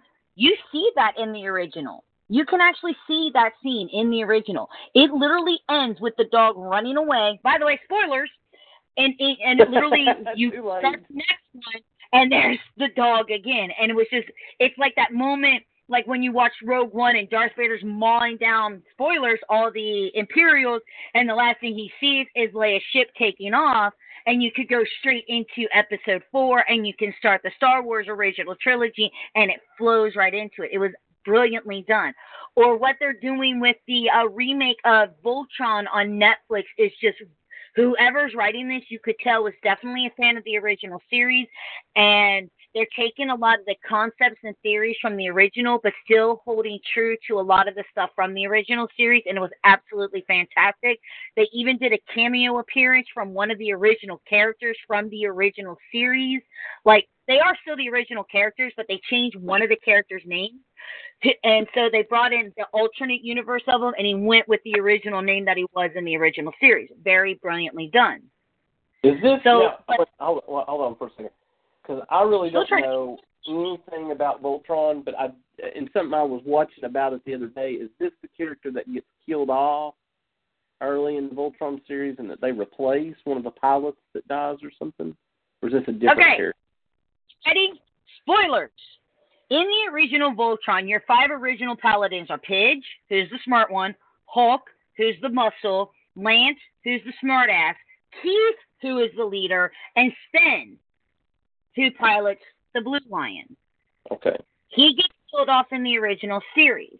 Now with Okay. this one, you still have the original four, but Sven is now named Shiro, and he is the leader of the Paladins, who also disappears in this series. As they're on, as they're trying to find Shiro in the third season, they come into an alternate reality where they think they found Shiro, but he has the accent that Sven did, and his name is Sven, and it was really brilliantly done. And because they lost Shiro, you see the transformation of all the characters who were linked up with their outfits. So, like Keith was in red, he was piloting the Red Lion. Because he takes over as leader, he gets to move into the Black Lion. Because Lance actually supports Keith becoming the leader, he has to move and be the right arm. So he's in the Red Lion, and the Allura gets chosen to pilot the Blue Lion. And one of the things that always never I it just boggled my mind as a kid is okay, well, why is it Pidge and Hunk are green and yellow and they drive the green and yellow lines, and there's who's blue and he's driving the red line, and Keith in red and he's driving a black line, and there's Allura and she has to wear pink because she's a girl and she's in the blue line. And the brilliance of this cartoon, literally not, they go pink. And she goes, well, this is a color that we wear in my on my world to mourn the loss of our soldiers. And it was just so brilliantly done the way that they did it. I was So just like, that So explains pilots- everything. The pilots don't wear the colors in coordination with the lines. They do at the beginning. They wear the original their series or the new series. in in the new series. In the original Okay. series, the only two that wear the outfits that match their lions are Pidge and Hunk. The rest of them, Lance is in blue and drives a red lion. Keith is in red and drives the black lion, and Allura's in pink and drives the blue lion, which was originally piloted by Sven, who wore black. Okay. So yeah, it never made any sense in the original. At least in this one, they were originally driving their right lions with the right color of their uniforms, and then because of the loss of their leader, everything gets shifted. And it was a brilliant way to explain why not everybody uniforms match the colors of their lines. It was brilliantly done. Now to completely get back to where I was going, so sometimes there's a diamond in the rough. It's brilliantly done when they do a remake. So I wanted to see the color. Because let's face it, this was done back in the 1980s, and this is now a new age 2017 remake. And What I think the other one was a TV movie, wasn't it? Yes, it was a made for TV movie split into two parts, which I did find out they are doing the same thing here. And it's actually brilliant because in the book, Pennywise comes back, I believe it's every 30 years? Ten, Uh-huh. or no, every 20 years. So he's coming back for this movie on his anniversary. The movies lined So up with actually- the anniversary, or the just the story? He lines- the, movie, the movie actually lines up with the anniversary of when Pennywise should be back. And the Oh. way how they're doing it is they're splitting it into two movies. The first movie is going to be about the children. The second movie is going to be about the adults. The same way they split it up with the uh, television series. The first half was about the children. So this first half is actually a flashback of what's going to be on the second movie, the adults, remembering growing up and having to deal with this terror that was in their town and how they stood up against it. And then the second one will be about them coming back to finish what they had started. And so a lot of people didn't pay attention because a lot of people are like, well, what's with the technology and everything? They're going back to the, the, the setting of the first movie is in the 1980s so they can jump, what is it, 10, 20, no, 30 years. So I am right, 30 years. So they can jump 30 years to like 2016, 17 when the second movie's taking place. So right there is already a brilliant thing in my mark. Second thing is the fact that the, the guy who's playing Pennywise is a lot creepier. He's extremely more creepy, but there's still something about the fact that they did the clown makeup to where it wasn't just so startling and terrifying. Um, to where he's still a clown, and let's face it, where you as an adult like, oh, look at your, look, little Johnny, look at the clown, aren't they so cute? And little Johnny's going, no, the clown is not cute. Like clowns terrify children. Period. I don't know where the whole clowns make people happy. No, clowns make adults happy. Clowns scare the crap out of children. End of story. And I don't so know he's if just. likes clowns anymore, do they? Does anybody like a clown?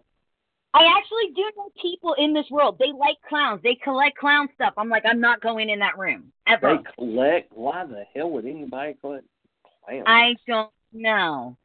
I have no absolute idea why somebody would do something like that. So I sat down and I watched. I think I watched like because I waited till like there was a couple of trailers out. So I watched like a a collection of the trailers back to back to back to back.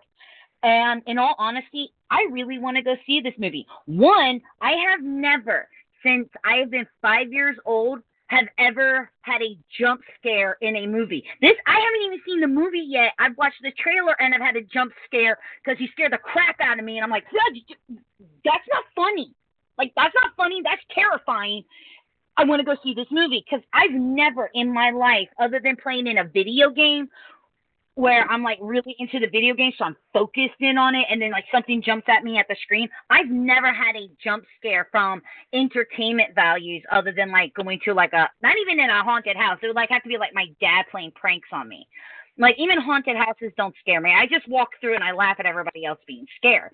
The fact that the trailer alone actually can make me do a could do a jump scare on me was already fantastic in my point of view because that means that they've updated it to be able to still tell the same story, yet still be able to be able to bring it to a modern day thing. And that to me is fantastic. So I'm actually excited for this remake because it just it feels like it could actually be what it is. Plus, now that I've actually read the book, there were so many small details in there that we actually have the technology now to be able to do that they, we couldn't do in the 1980s. That I think they're going to be able to bring a lot more depth into it that different in the original TV series.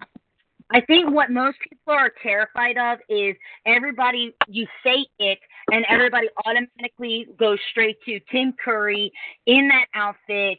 And Tim Curry, let's just face it, every time he plays a character, that character is almost just definitely terrifying, whether it's because he's terrifyingly amazing or just terrifying because you're like, he scares the crap out of me, whatever it is, he's just absolutely terrifying. And so people are really, it, it's like if they were to do a Labyrinth remake, who the heck would fill David Bowie's pants? Well, no one can technically fill David Bowie's pants, but it's just one of the things. But I'm actually excited for it. I really want to go see this movie really bad. I really do. A, a movie that can give me a trailer that can give me a jump scare intrigues me immensely. Now, the thing with remakes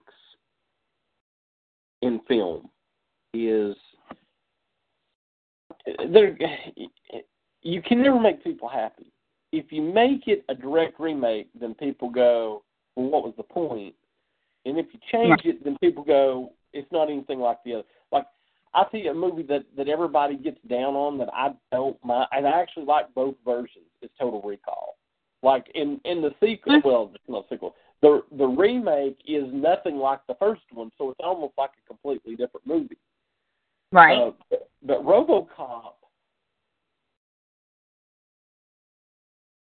I, I don't even I don't even have the. You don't remember you were saying with that, or did you? All right. So we. RoboCop, so did let's, talk, let's talk about Total Recall for a second. Okay. Total Recall, an amazing freaking movie from back when we were a kid.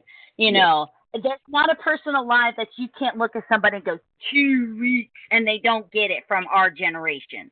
Like they Yeah. get it two weeks, they got it, not a problem. Um, the new Total Recall, it did have some issues with it. I'm not going to say it was a perfect remake. I don't think it's as bad as everybody wants to. it- it- Everybody's saying that it is. No, no, no, Um, no. It's not a horrible film by any means. Um, there was first off, the movie is beautiful. If there's anything that you could take from it, it is an absolutely beautiful movie. It's the the way that it is shot is just absolutely gorgeous. Yes. Um, the cinematography on it is spot on. The action felt a little weak in my opinion, and the acting was subpar. There was a few forced, like the the three breasted woman that just felt a little forced upon you. Didn't feel didn't feel natural, like in the See, I original. like that because it was like a wink. It was just like just like the lady, uh, the two weeks lady was a wink, but it just felt like it was kind of like that one versus like the two week lady. That one felt a little bit more forced than the two week lady. Like in the original, they're just he's there, he's in a hooker's bar basically, so it felt natural. I realized that they kind of moved the hooker's bar kind of like right there, but it was just like Yeah. all right, we've got to put this in here for namesake reasons, and it felt a little forced. But I did actually, I'm not saying that it's like the greatest movie of all time, but I did enjoy the movie when it came out. I really did. See, I'm I'm I love Kate Beckinsale. I, I I think she's just absolutely beautiful, and I don't think she's a bad actress. I just don't understand why she's not in better films. You know, Um, I think more of typecasting reasons. Um, let's face it, one of the worst things that Hollywood does is once you've played a certain thing, like you know, like the type of character she played in Van Helsing, they really like to typecast their char- uh, actors and actresses, and that's really sad that they do that because there's no need to be typecasting people. Actually, you know, they're like, oh, well, I have this person in mind because I saw them do this. Well, maybe they're not interested in doing that because they've already done that character. Now, I have a theory. Hold on to Van Helsing for a second because I know I'm going to hit something close to your heart with this. I love Kate Beckinsale.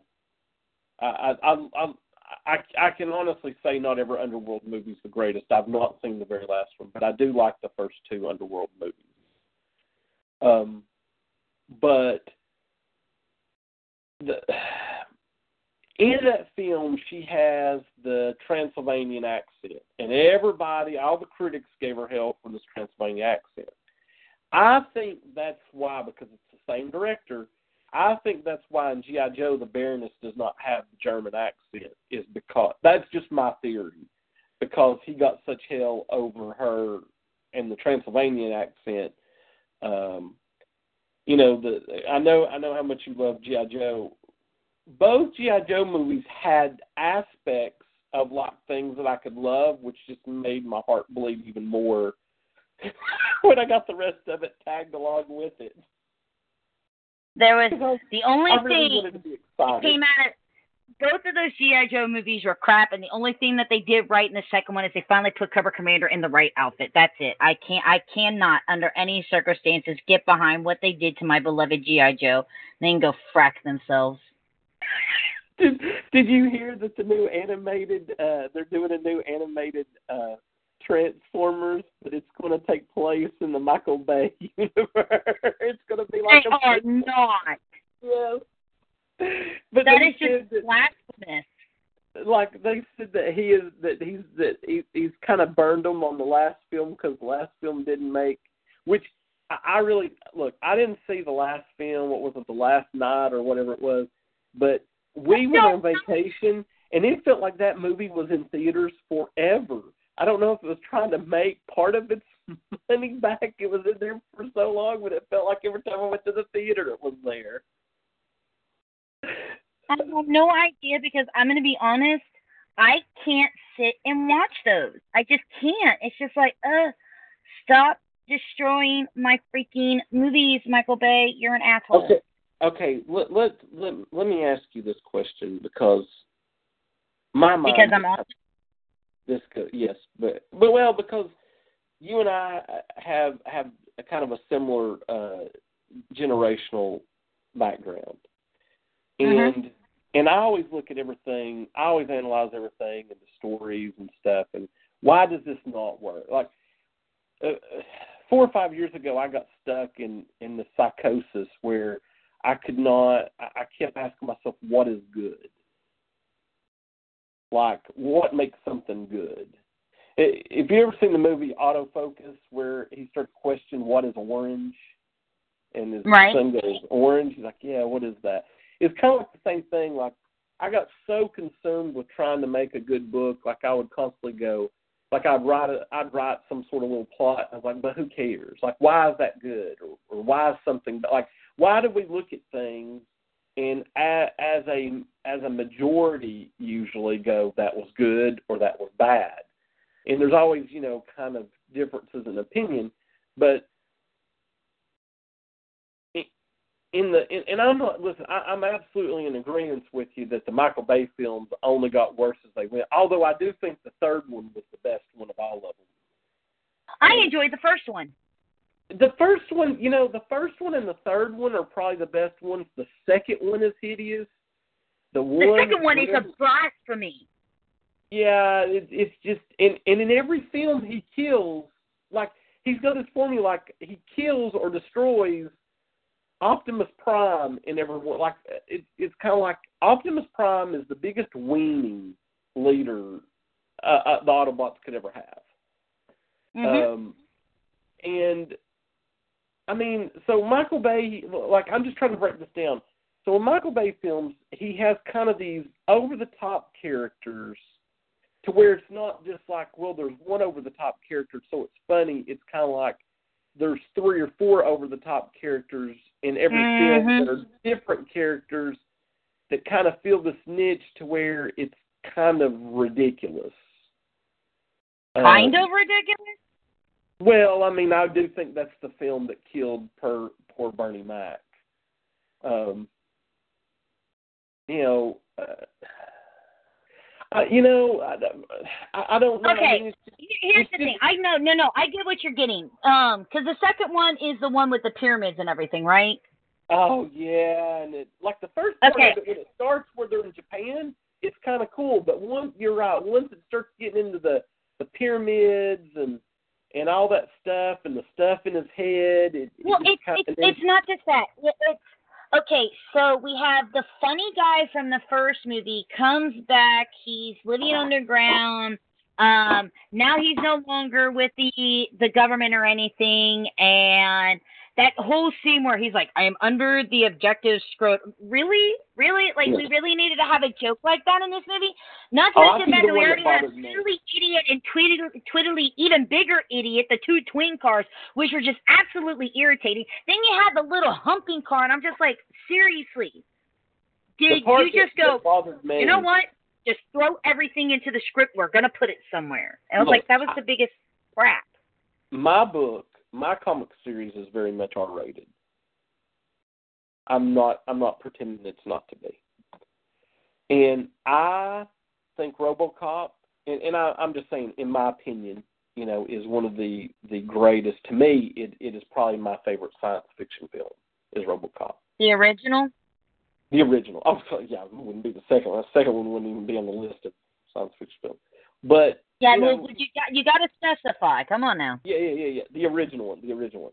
So, you know, and and I like, you know, I can like films like uh Lilo and Stitch and appreciate the quality of it. I mean, I can run the gambit, but it is Transformers, and you are taking children, and you are manufacturing toys that are, are geared towards children, and you've got these two robots, and one calls the other one a pussy, and I'm just kind of like, I don't think this is the venue I mean, it, it's like he, just kind of had like some sort of like sixteen year olds movie. I mean, that's what it feels like it's made for, like horny sixteen year olds. And I don't know if that's Yep. really the demographic of Transformers. And Of course it is. he he's kind of got this idea of uh well it's about a boy in the car and i remember hearing that. No it's about a boy who's in love with this girl and i'm thinking no it's about cars that turn into robots. I mean if you ask me why i like transformers as a kid we didn't really even care if the humans showed up to be honest with you. I mean there was plenty going on. And if they can make if pixar can make cars interesting which i don't really care for the movie cars but if they can make inanimate objects interesting, why don't they get the Pixar people to come in and write these Transformers movies? Better yet, why don't they come in and write a Fantastic Four film? Because Incredibles was a whole lot better than any of the Fantastic Four films that they have made. Oh, let's not even talk about Fantastic Four movies. Oh my God, So, those things were just. And you know what's even worse? You know what's even worse about the trans, tran uh, the, the the Fantastic Four movies is so you have these two. So we have the Fantastic Four and Rise of the Silver Surfer, and everybody rolls their eyes, and then they're like, "We're gonna redo the brand," and they made it worse. I have I, listen. I, I'm gonna- I'm, I'm going to be very fair. I'm going to be very fair. I'm not going to take up for anything, but I I can only say I've not seen the Josh Trank version. So I have I, I really have no. I know that I've heard bad things about it, but you know I can't I can't defend it or condemn it, but I because I'm not seeing anything of it. I'm waiting for it to go in the three dollar bin. They made my bad guy, my villain, one of my sweethearts of the comic book universe, nothing but a fucking computer nerd hacker. How dare you? He is Dr. Victor Von Doom. He owns his own country. He has diplomatic immunity, you freaking assholes. So it So- him cool. So tell me, have you seen Lady Ghostbusters? Uh, uh, I'm sorry. There's something in my throat. It tastes like shit. So I take I'm it you have you have had a bite of that. Um, yeah. Oh my god, it's fucking shit. before before I ask this question, I have to preface I have to preface this. So we go we have a dollar theater here and we went and saw it in the dollar theater and the boy You should really, ask for your money back. the, the the the boy really the real really liked it and I didn't think it was horrible but I don't think it's nowhere near as good as the original and I don't think it's a great film. And my better half, she loves I mean I think I think you have to look at this. She loves Melissa McCarthy. And when we I like Melissa McCarthy. she said that she really thought that Melissa McCarthy was the the least funny individual in the entire film. So let's let's let's look at the new Ghostbusters movie. All right, So- let's pick this apart for a second. One, Why- it's not a Ghostbusters. Why is it bad? It- I mean, and I'm not saying it's not, but but what what what is good from it and what is bad, and why does the bad outweigh the good? What is good from it is when it's over. When it's No, I will say, I will say this: Kate McKinnon is is good in the film. Okay, I, I'll actually take it back. There are two times the movie was actually entertaining. The very beginning, the very beginning was actually decent. The very beginning, before they even did the Ghostbuster scene, and then um, and I don't know the actress names, but she played like the like the punk rocker type one, the one with the short blonde hair. Oh, And- McKinnon. Yeah, she was cool. That's it. Yeah. The rest of the movie sucks. Um, the cameos were weak, like extremely weak. Like, why would I you even do that? And the fact that Bill Murray basically came in as that prick guy from the original, I'm just like, eh, whatever. Um, they took the characters, made them very one dimensional, and made them very stere- stereotypical. All right, we have um, what is her name? Uh, the black lady. Oh, um, shoot. Oh, uh, it, it's on the tip of my tongue. You know, I, I will. I will say this about her. I wasn't as hard on her as everybody come Oh, down no, on her. no, no, no. I am not saying that it's her. I'm not even. I'm not even. It, it was not her. I'm not saying Oh, it was not, her. It's not her fault. Like if you took her out of the film, the film wouldn't have been like the world's greatest gem that's ever had. She's not the reason that the film is a tank. You know. Um, Um, Leslie Jones. That's her name. Leslie, Jones. Leslie Jones. Yeah. Now I love Leslie Jones. She is funny as hell. Whoever wrote this script went, oh, we need a black character. She's a woman. We're gonna make her a black character. That's a woman. And they blackwashed her. They blackwashed a black woman. They used every stereotypical black racist thing that you've ever seen in any movie anywhere and went basically they made her the token black guy. I'm surprised they didn't have her punch a tar baby ghost. To be honest with you. Why? Why did you have to do that to her? That's I have seen her. She is absolutely freaking hysterical and you Um, ruined her. I I think that Melissa McCarthy is is extremely unfunny in it. Uh, I oh, love she's- Kristen Wiig. Here you have Melissa McCarthy, a brilliant talent. She's absolutely hilarious. I love her to death. They took her and went, well, we already have the token black guy, so let's tone her down. Why didn't you let Melissa McCarthy be the funny one and let Leslie Jones be whoever she needed to be? You really put these people in a bubble and went, every stereotypical thing that you ever known about a character that you're going to play is what you are going to do. You know, you're the uptight bitch. You're the funny rocker chick. You're the funny black guy. You're just there because Oh. of your name. Let's talk about and and I tell you this is a, this is something that I heard once on on Adam Carolla's podcast, and it really stuck with me. He was talking about, you know, when you get these what they consider great comedy writers to write TV and film, and they write jokes that just that they just don't. They're not funny because they don't work. They're they're not realistic. Like Mhm. uh, in identity theft, there's there's nobody in the world where you'd say this woman stole my identity. Well, you're going to have to hunt her down and bring her in. Like it just don't work that way. Right. And and so in in Ghostbusters, I think the thing that bothered me the most uh, was like I get that Chris Hemsworth is supposed to be stupid, but nobody's that stupid. Unless he was an No. alien from another planet, he wouldn't be trying to reach for a telephone inside of an aquarium. No. Well, one, it, the stupidity of his character irritated me to no end.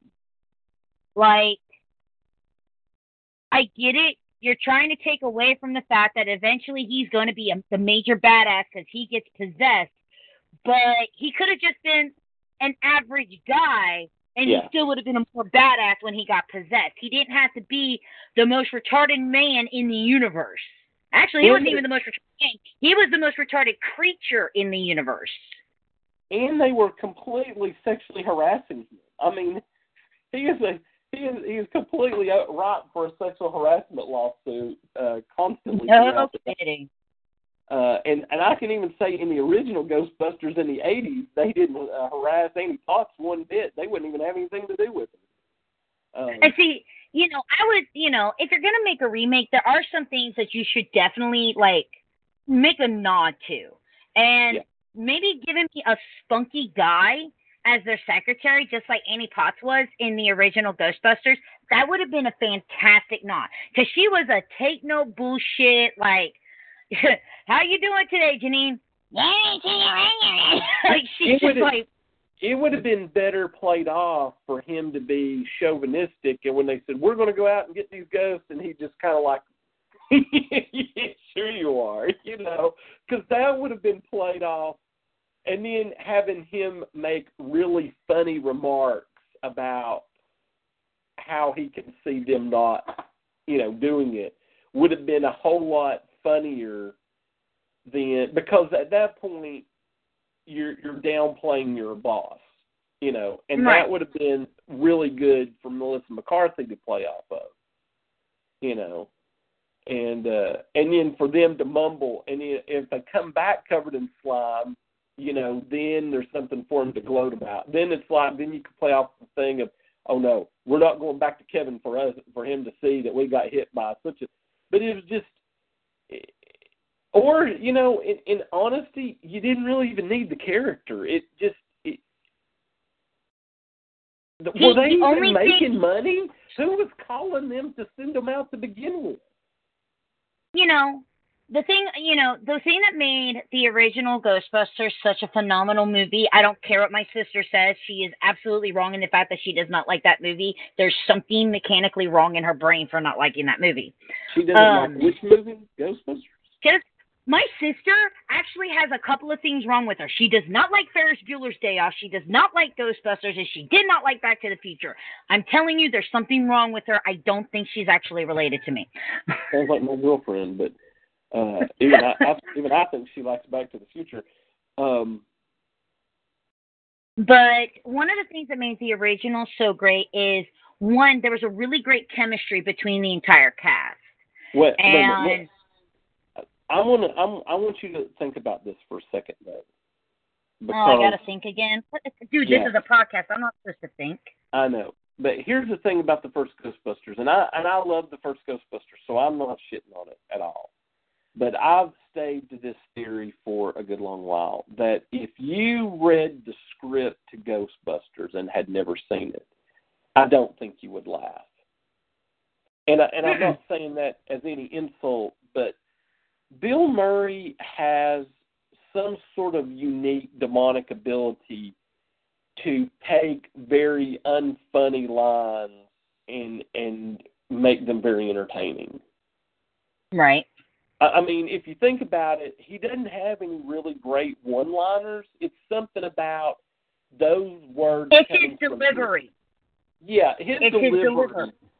You know, is is is the thing. Um, and so when people say I don't find Bill Murray funny, then there's there's something wrong with with the wiring in their head because like I said, it's it's not like he's ever had any really great one-liner. Um, you know, it's kind of the same thing And. Although he has, has a couple in, in Caddyshack, but it's kind of the same thing. It's if it was done by anybody else, it wouldn't it wouldn't be as good. And I think if you took him out of Ghostbusters, you would lose probably seventy five percent of its charm. And you would. Again, um, Bill Murray is absolutely fantastic, and one of the things that makes him fantastic is he knows how to deliver something. Um, you know, it's not just it's not just the line pay attention to everything he does from the way he delivers to line to the expressions on his face when he's delivering the line to his body's mannerisms and that's what it is. Just like this the scene right after he gets back um so they just went and went to, uh he meets up with Dana Barrett right after she was playing in the eh, playing in the symphony. And he's like man I heard you over everybody else. You know that's funny. That was adorable. And then he makes fun of the other guy and she doesn't even get ticked off because it's the way that he does it. And then when she's, and then when he finally gets the date, he kind of does that little dance, sees the person sitting there with the roller skates, and he just imitates it, like, whoo yeah, I got the date. And that's what makes him brilliant. Is oh, those minor little things right there. He is, and and you know uh, the thing is that film really wasn't really kind of written with a script uh, I was thinking about. I was listening to a podcast the other day where they talk about bad movies, and they were and the movie uh, the they were talking about the other day was uh, My Stepmother Was an Alien, and I was sitting there thinking like you know, Dan Aykroyd has not really had a lot of great movies. Like if you really think about like we're like man, name a film that Dan Aykroyd is hilarious. Like he is hilarious to him, and I mean he he's good in in Blues Brothers and he's good in Ghostbusters and he's good in uh, uh Dragnet and Doctor Detroit. But I don't know if there's like a super funny line that just comes to the top of my head that I quote on a regular. You know, Blues Brothers is an odd film. It's kind of like Ghostbusters in I don't know why it's funny, but it is like it's it's it's almost like a sophisticated humor of some sort. Right. You know, like like today, uh, uh like I like Hangover, but Hangover. Um, well, I wouldn't put Hangover in the. You know, like a Seth Rogen film almost feels like it's very stupid comedy.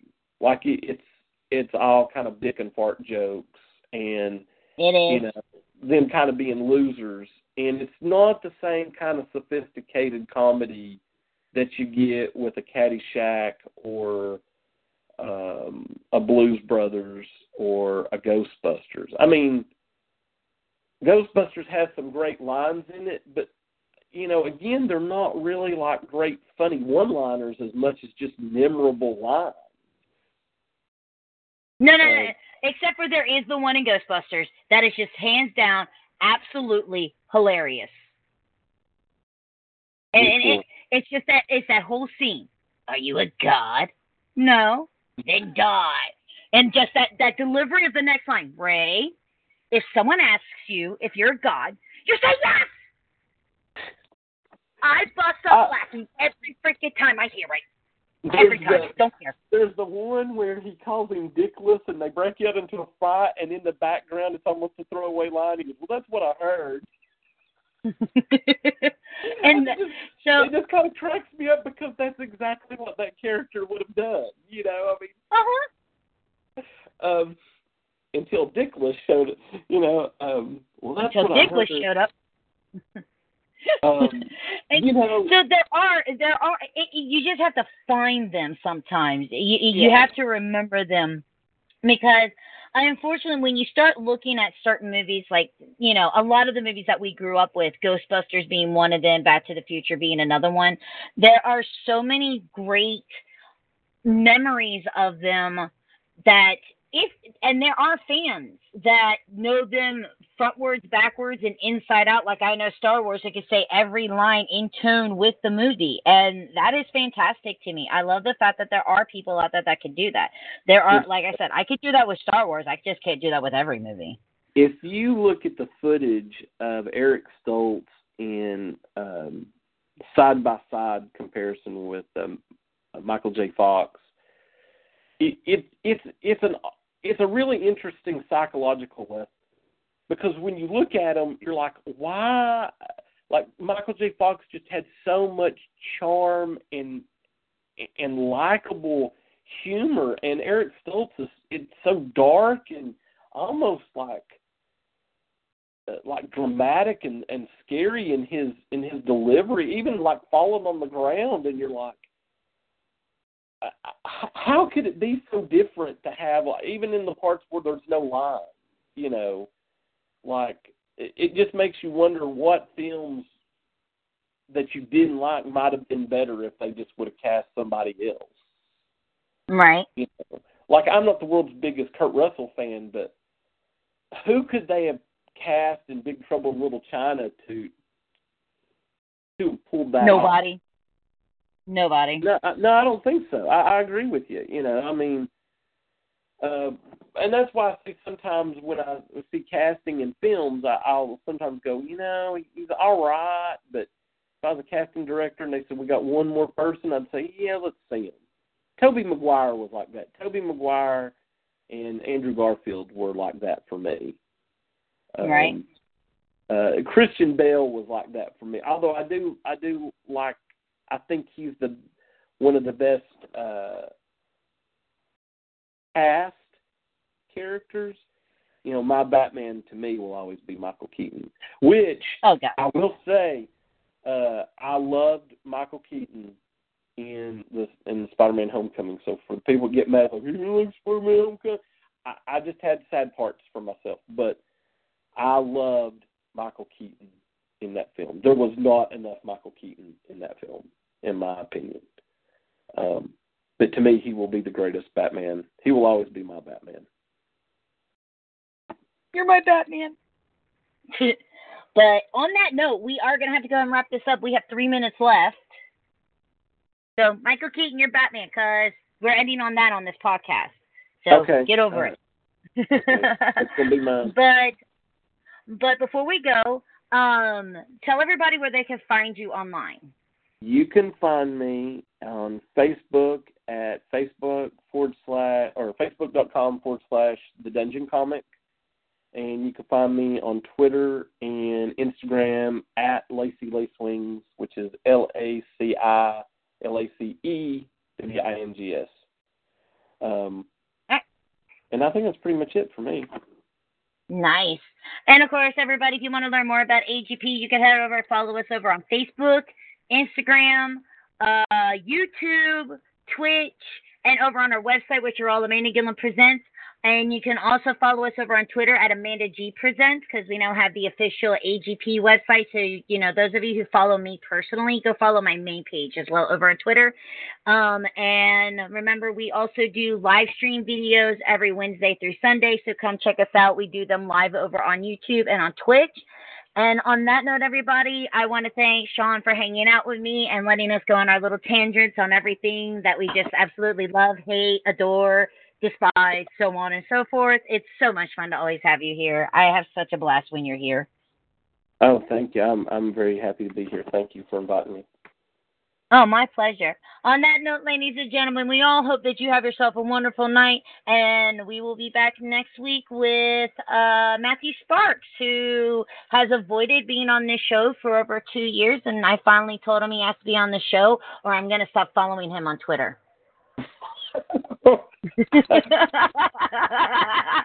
Threat.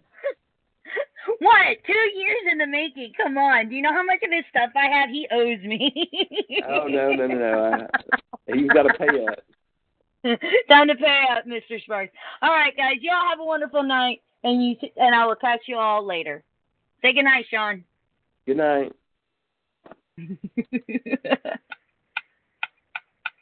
Is this really going to do this now? Okay, yeah, it's going to do it. I hate it when it does that. It Okay. it won't let me push the button. It's not letting me push the button. I hate when. Lucky Land Casino asking people what's the weirdest place you've gotten lucky? Lucky? In line at the deli, I guess? Aha, in my dentist's office. More than once, actually. Do I have to say? Yes, you do. In the car before my kids' PTA meeting. Really? Yes. Excuse me, what's the weirdest place you've gotten lucky? I never win and tell. Well, there you have it. You can get lucky anywhere playing at LuckyLandSlots.com. Play for free right now. Are you feeling lucky? No purchase necessary. Void where prohibited by law. 18 plus. Terms and conditions apply. See website for details.